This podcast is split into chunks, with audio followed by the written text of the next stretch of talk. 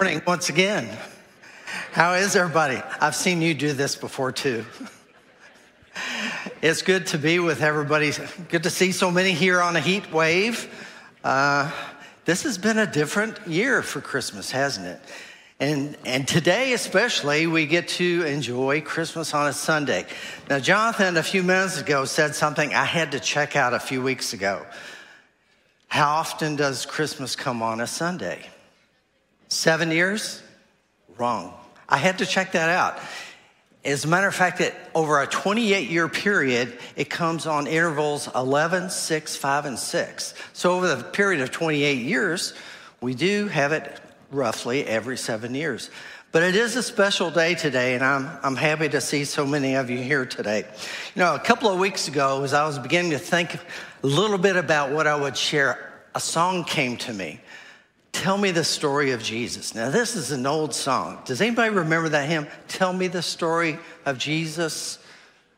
Write on my heart every word. Tell the story most precious, sweetest that ever was heard. That was penned by Fanny Crosby in 1880.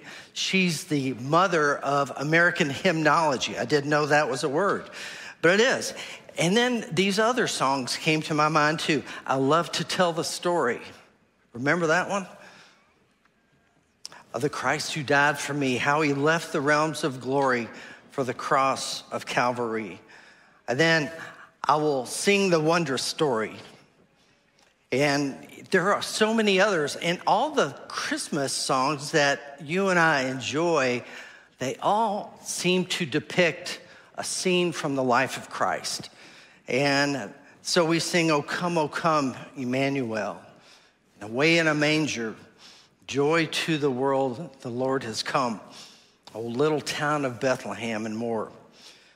Well, for the past four weeks in this season of Advent, we've been looking at scenes of Jesus' life through his birth. And I hope what you've realized throughout every week is even though we have started with a scene from the birth as depicted in the scripture, we didn't just stay there. As a matter of fact, we can't help but look at the manger and recognize that there's a shadow of the cross that falls upon that manger. And so Advent really is a faith building season. And so, for the past four weeks, as we've looked at starting, Anthony shared with us about the hope that we have because we worship a God who has fulfilled the promises proclaimed through the prophets regarding the coming of the Messiah. He's a promise keeper. And we've been singing that over and over each week. I was curious. I'm, i love Bible prophecy, and, and one aspect of Bible prophecy is a lot of people don't realize is, according to the Encyclopedia of Bible Prophecy, 25 to 33 percent of the scriptures are prophetic in nature. And Anthony shared that the chance of one man fulfilling even just eight of those prophecies was 10 to the 17th power. I went back and I checked some of those figures that Anthony was talking about. Do you know what the, the chances of one man fulfilling 48 of those prophecies? 10 to the 157th power. That's a, that's a number we couldn't even put on the screen here, okay? But what kind of a God shares information about his plan for you and I. It's a God who says through Isaiah the prophet, So will my word be which goes forth from my mouth. It will not return to me empty without accomplishing what I desire and without succeeding in the matter for which I sent it. And so in week two, JC shared with us about the faith of Mary and Joseph and how each responded in confidence and obedience to the messages and the visions that God had given them. And so remind, we were reminded that the righteous shall live by faith. And then in week three, Fitz shared about the announcement of joy made by the angel to the shepherds. I bring you good news of great joy the Savior, yes, the Messiah, the Lord, has been born today in Bethlehem, the city of David. And how fitting it was that who would inspect that new baby, it would be the shepherds who were tending their flocks around the city of, of Bethlehem. In 2018, we were privileged to be able to go to Israel for a few days, and one of our stops was in Bethlehem and Nativity Square, and also we went out to the Shepherd's Fields, which were hills surrounding uh, the, the city of Bethlehem. And I'm sure it was a whole lot smaller then, but on these hills, you can easily see the Temple Mount where so much of the worship activity of the Jews was involved in. And did you know that probably it was those shepherds that tended the same flocks that had the lambs that were slain in the worship of God? It was those same shepherds who came to inspect the newborn baby. It's incredible. There's so many layers to this story, not just the birth, but about the life of Jesus. And then last week, Mark talked about the proclamation of peace that was sung by the angels. Glory to God in the highest, and on earth, peace to those on whom his favor rests. You know, we're, we're reminded that Jesus came to make peace be- between God and man. But unfortunately, as you and I have looked around at the world around us over the last year, maybe the last several years, there's been anything but peace, hasn't there? And I wonder, couldn't your life use some more peace, faith, and hope, and joy? Absolutely. As, as we just read on the screen, for God so loved the world that he gave his only begotten Son, that whoever believes in him shall not perish but have eternal life. For God did not send his Son into the world to judge the world, but that the world might be saved through him. Now, that passage goes on with verse 18. That's not on the screen here, but it says, He who believes in him is not judged. But he who does not believe has been judged already because he has not believed in the name of God's one and only begotten Son. So, what we find out real quick is that Jesus entered into this messy, sinful world on a rescue mission, on a mission to rescue mankind, and he was the only one who could do it. And so we look at the story of Jesus. And especially this year, what I want to focus on is two things. One thing that we do is we have to remember it. Now, we, that means we have to call it to mind, to be attentive of it, to be mindful of this story and all that it implies. The Apostle Peter, in his, in his second book, said, I consider right as long as I am in this earthly dwelling to stir you up by way of reminder. Has anybody made a list for last week? This, this season is full of lists. My life is full of lists, and I bet yours is too, because there, there's so much to remember. Now, the older I get, I know I have a whole lot more to remember. And thank goodness Sherry reminds me of a lot of those things quite often.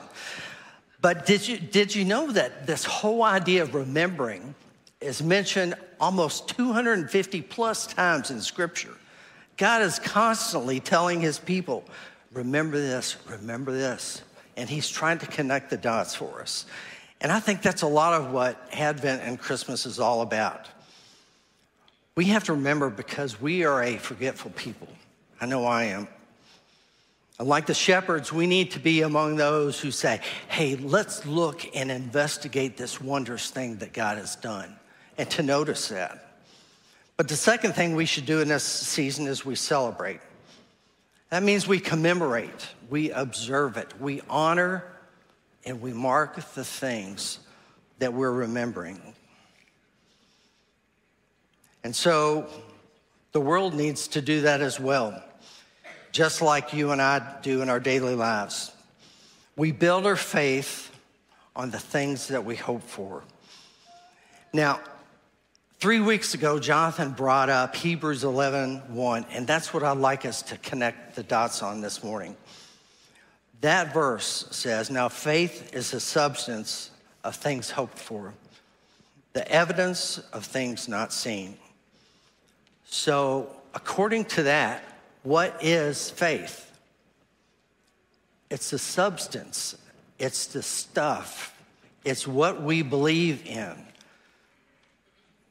One thing, one, one thing this causes me to realize is, is that hope is the fuel of faith. Hope is the fuel of faith. It's what we hope for. And if you only have a few hopes in your life, then I'm afraid you're destined to have a small faith. But a large hope, many hopes, can give us a life in which we can be anchored and we can withstand the storms of this life. And so we need to understand that relationship between hope and faith. How many, how many hopes do you have stored up? Can you name them? Hmm. Do, you, do we even know what that is? The old song says, My hope is built on nothing less than what? Jesus' blood and righteousness, okay?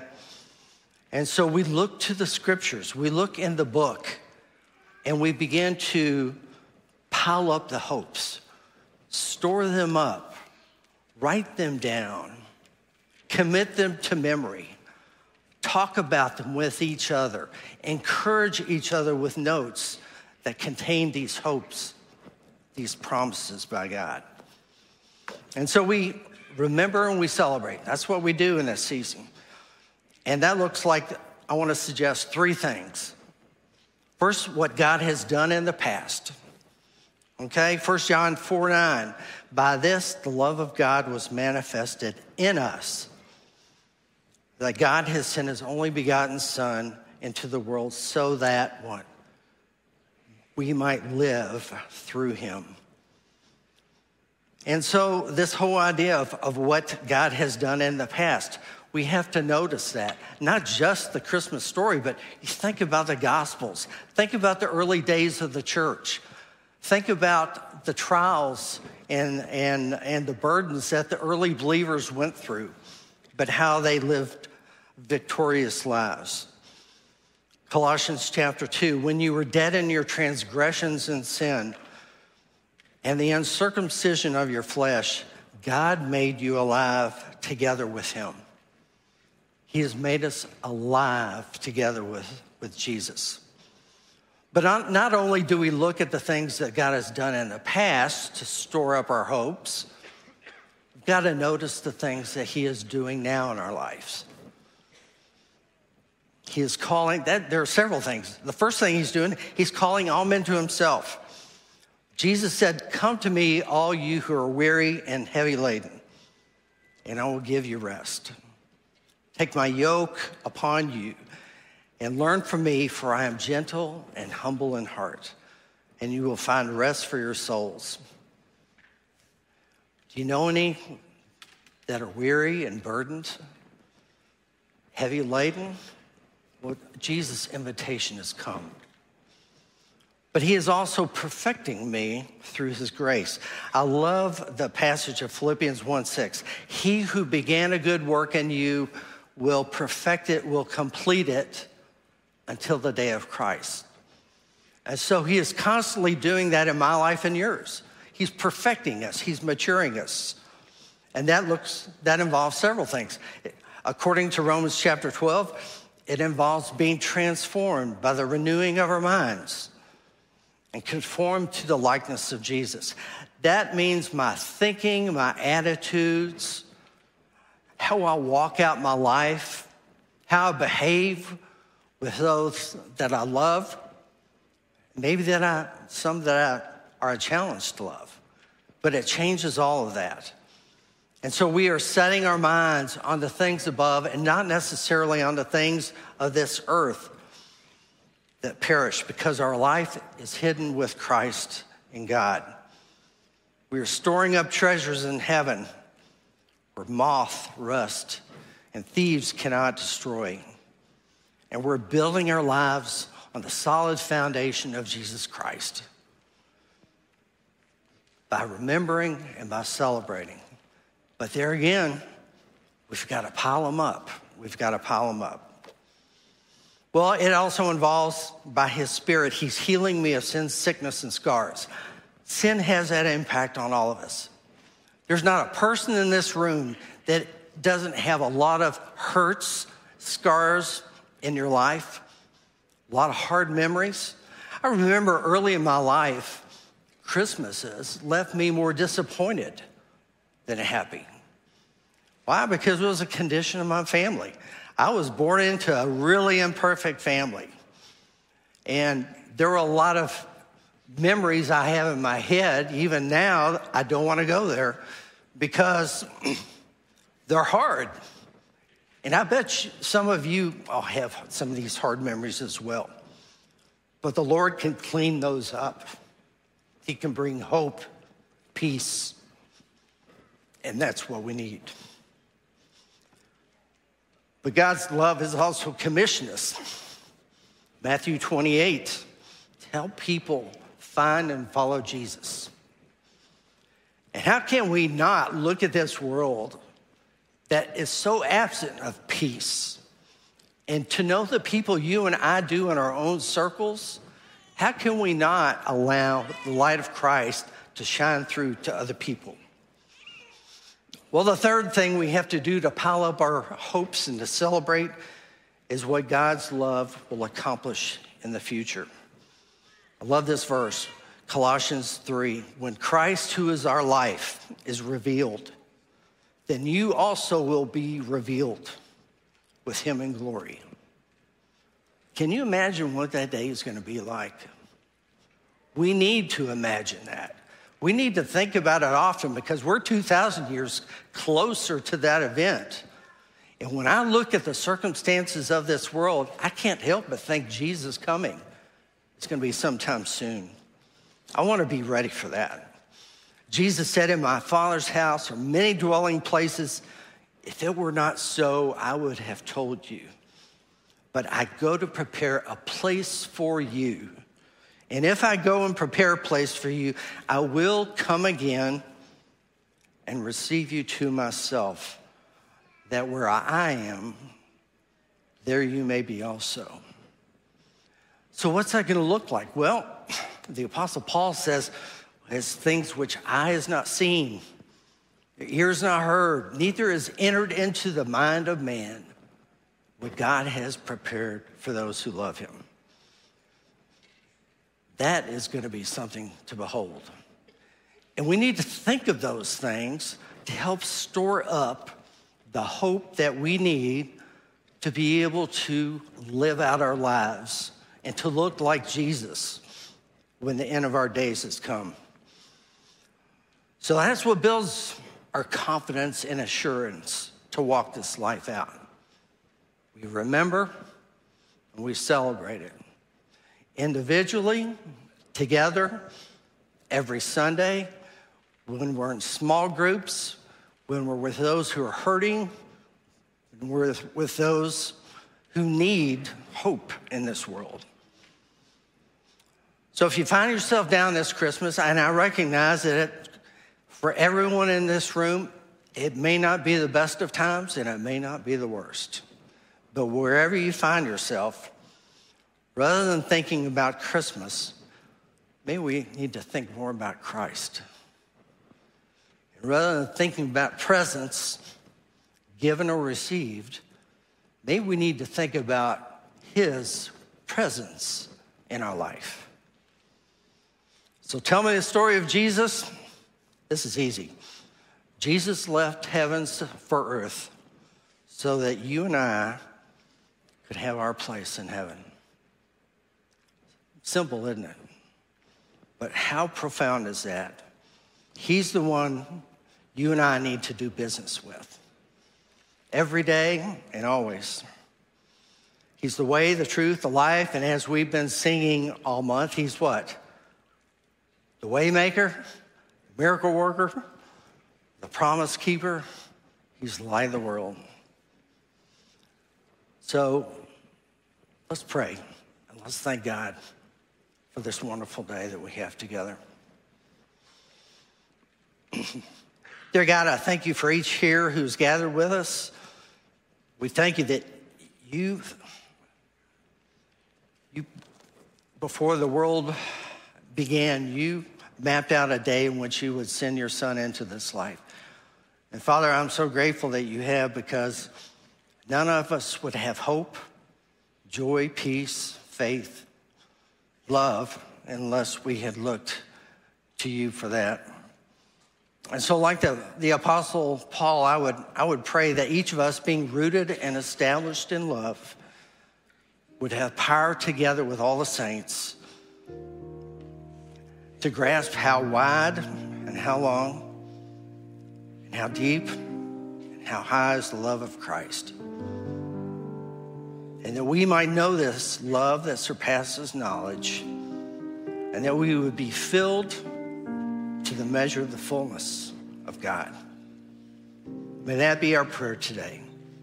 In Christ's name, amen.